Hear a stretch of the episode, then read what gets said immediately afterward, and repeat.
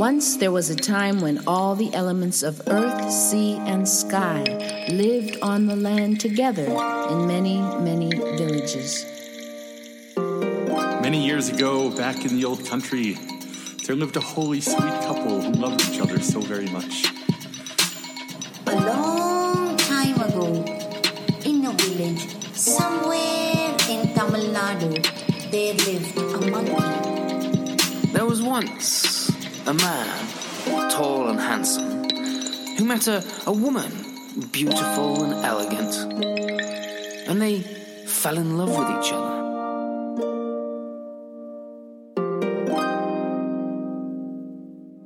Once upon a time, and welcome to the Story Story Podcast. I'm your host, Rachel Ann Harding, and I have some stories for you.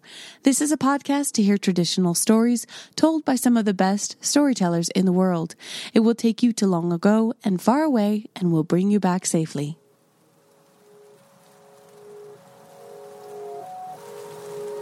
My feet knew where I was going, even if my head didn't. The breadcrumbs were in front of me, and I was following them. Torn scraps of bread dropped every few feet led me further and further down the wooded path. I ducked under low branches and squished in mud and damp, pine needles sticking to my boots. And then coming around a tree, the trail stopped. The crumbs just vanished, and there was a chipmunk just stuffing a bit of something into a fat cheek. Hey, that was my breadcrumb trail. Very rude. The chipmunk looked at me guiltily, and then with a little paw pointed to the other end of the clearing. There was a piece of bread in a patch of sunlight. I dropped a small curtsy and continued on. The stories for this episode are about lost love and fairy tale worlds. The first story is by Kevin Cordy, an international award-winning educator, storyteller, and author. He tells the story, The Whispering Bridge of Fukushima. There was once a beautiful young woman, the daughter of the village's richest man. And the man wanted her to marry more than anything, but she had no interest in anyone that she met. One day she was walking out into the woods, and she heard a whisper, and she looked around, and she saw a very tall, very beautiful man. And the man and her eyes met, and it was almost love at first sight. And after they talked for a while, she knew she was in love. And so she stayed into that forest until it was night, and then she ran home, and she told her father, "I have found the one I want to marry. He lives somewhere out in the forest. He's a beautiful person. I am so happy." And her father was worried. He said, "Go out and find out who this man is. We know not where his family's from, where he was born. Find out." And the next day she would creep out into the forest, and she would meet him. And this went on for weeks and weeks. And one day her father said, "Follow him. Find out where they go." And so they did. The king's servants followed him, and when he looked, they noticed that at night time, the man was not a man at all, but he would turn into a large tree with a solid trunk. And they ran back and they told their father, "He's not a man. He's not a human at all. He's a tree. My daughter wants to marry a tree. I will not have it. Cut that tree down."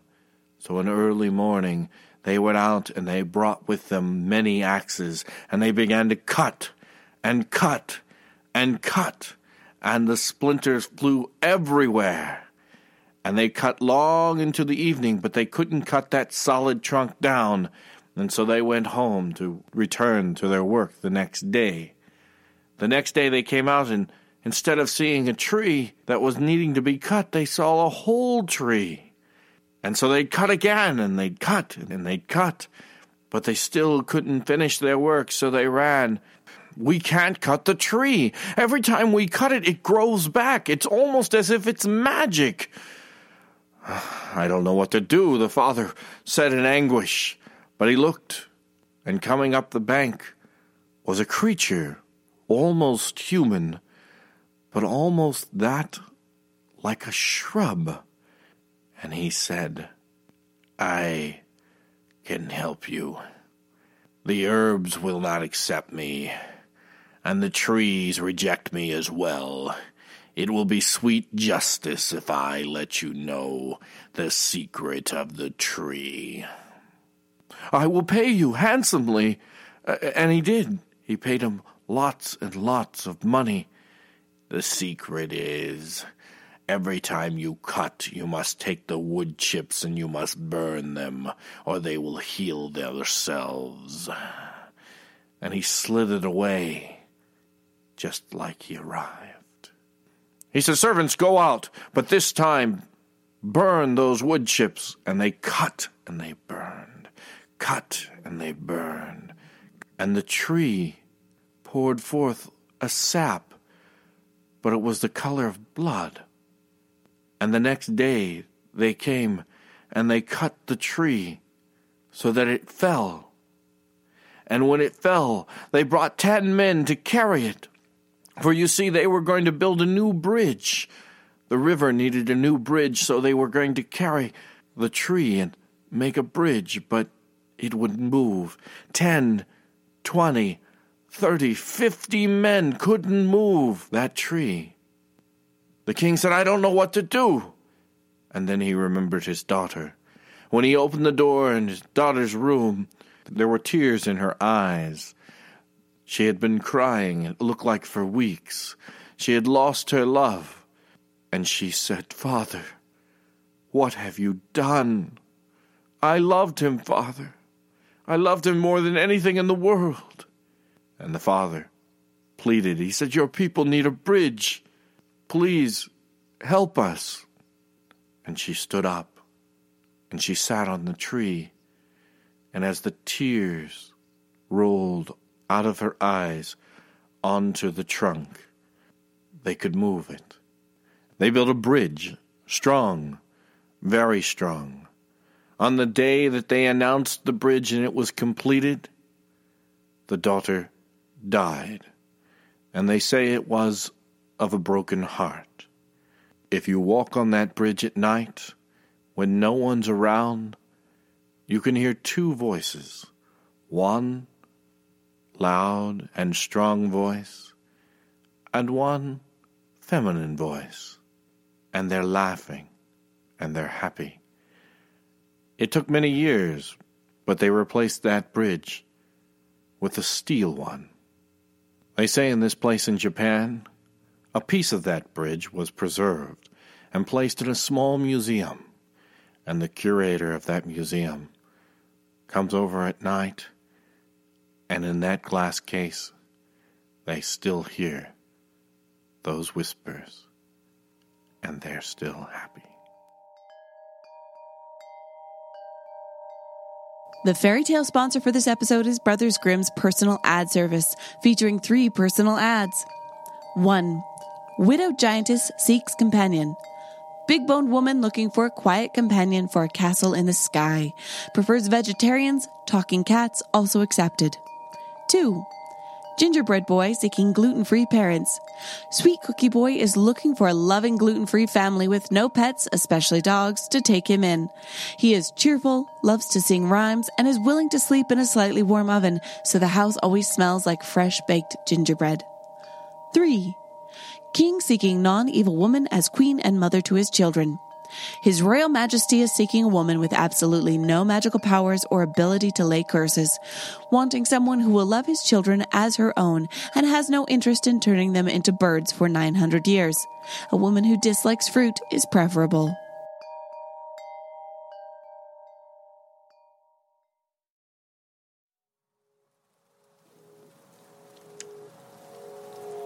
The crumbs were getting smaller and further apart. I was in the deep forest now and walking along the edge of a pleasant little stream. The stream and breadcrumbs emerged into a field, and I blinked in the bright sunlight. The field was full of lovely little blue and white flowers and green waving grasses. In the middle of that field was a blanket, spread out with a picnic basket and plates of food. Bread, cheese, olives and pickles, tomatoes, carrots, and in the center of it all, a tiny gingerbread house. It had sugar-pane windows, gumdrops, and icing dripping off the roof. It looked delicious. and slightly dangerous. Isn't it lovely? I turned and saw my friends coming up the hill from the stream and laughed. Gretel, this is a bit on the nose, isn't it? Hansel smiled. I had the idea to lead you out here with breadcrumbs. Well, it was curious and a bit creepy, but as long as there isn't any meat in it, I would love to eat with you. They smiled, and we sat and ate, enjoying a beautiful day in the forest, before following the breadcrumbs home. The second story is by Simon Brooks. He is a storyteller from New England, a man of many voices, and he tells the story, The White Trout. In the long ago days, one wouldn't pick one's own husband or wife. One's father and mother would do that for you. Sometimes, if you were really lucky, you might actually like your spouse. But the princess I'm going to tell you about now, she loved her betrothed. And the prince, he loved her too. This was a match made in heaven. The princess lived in a white stone castle. Her favourite colour was white. She always wore white clothes. Her favourite metal was silver. She would wear silver bands around her waist, jewels bedecking them. She would wear silver rings on her fingers. She'd wear armbands, necklaces, all made of silver. She even had a silver band which held her hair back. Her hair, which was as black as a raven's wing. The princess and the prince were to be married. But then something dreadful happened. The prince was murdered and thrown into the pond that sat in front of the castle. They searched for a week for the body of the prince, but could not find it. And the princess, having lost her one true love as she saw it, began to pine away. She stopped eating, and she grew thinner and thinner, and she stopped going out into the town, to the village, and then people stopped seeing her altogether. She vanished. But the day that she vanished, in the stream that came from that pond that was at the front of her castle, a white trout appeared. Nobody had ever seen a white trout before. The oldest man in the village, I've lived a long time, and I've never seen a trout as white as this. No, I've seen rainbow trouts and striped trouts and trouts with many colours on them, but I've never seen a trout as pure white as this. I say it must be fairy magic, and that this is our beloved princess. And so that became the common thought of that village, that the fairies had come and taken pity on the princess, and using the magic had turned her from the sad, sorrowful princess into this beautiful white trout.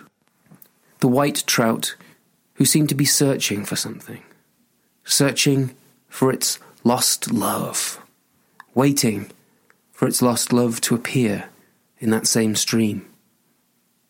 And years went by, and years went by, and that white trout stayed in that stream, next to the lake, swimming, as if it was searching for something or someone.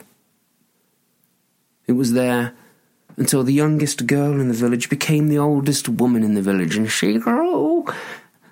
I remember when this fish first appeared, and here it is, still. No natural fish would have lasted that long.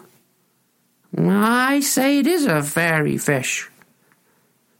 And so the belief continued that this fish was indeed created by fairy magic, and that it was the princess of the castle. But then a sad, sorrowful day happened, when three cruel soldiers appeared in that village. They were fleeing war in some far-off land, and these cruel men found homes for themselves in kicking other people out of their homes.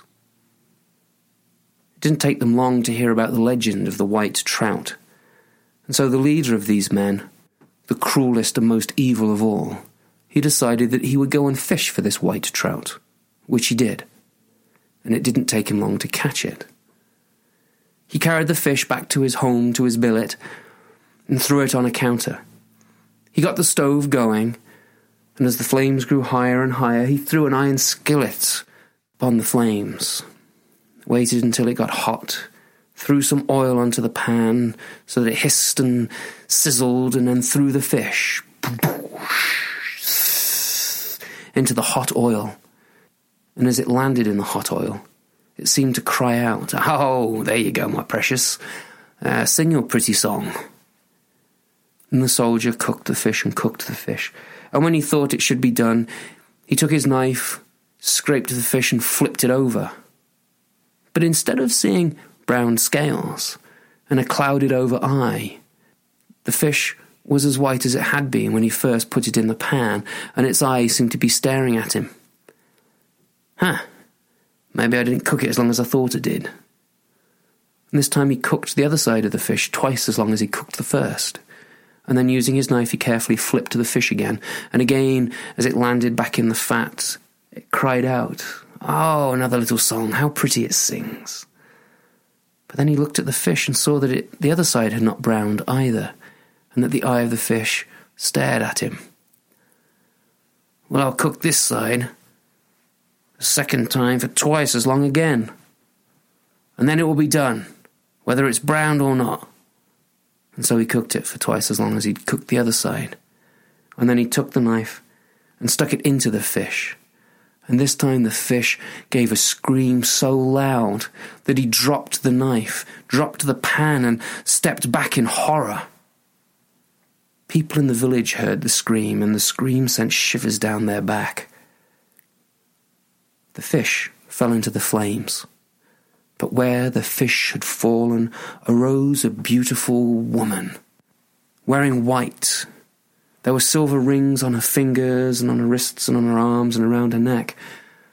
And there was a silver band that held her hair back, hair as black as a raven's wing. She stepped out of the flames and pointed at her arm, which was bleeding. "Look what you have done," she said.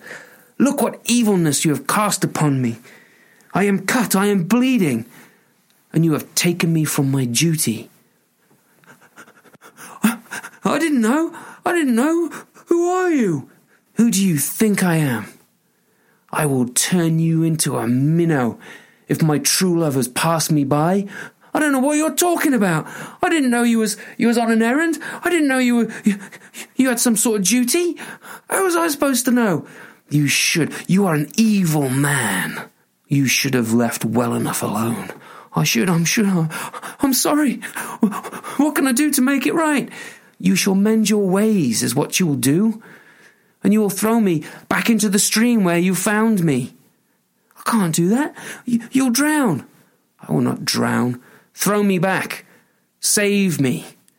And if I have missed my one true love, I shall come back and I shall haunt you. I shall turn you into a minnow, and I will hunt you down for as long as the sky is blue and grass remains green. But I can't throw you back in. You'll drown, and throw me back in. And as she said this, she slowly turned back into the fish and lay on the floor.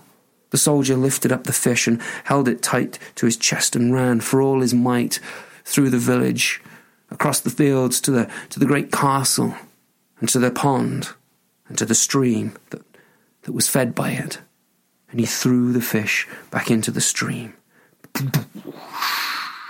And the blood washed away from the fish, and it swam up and down the stream, as if searching.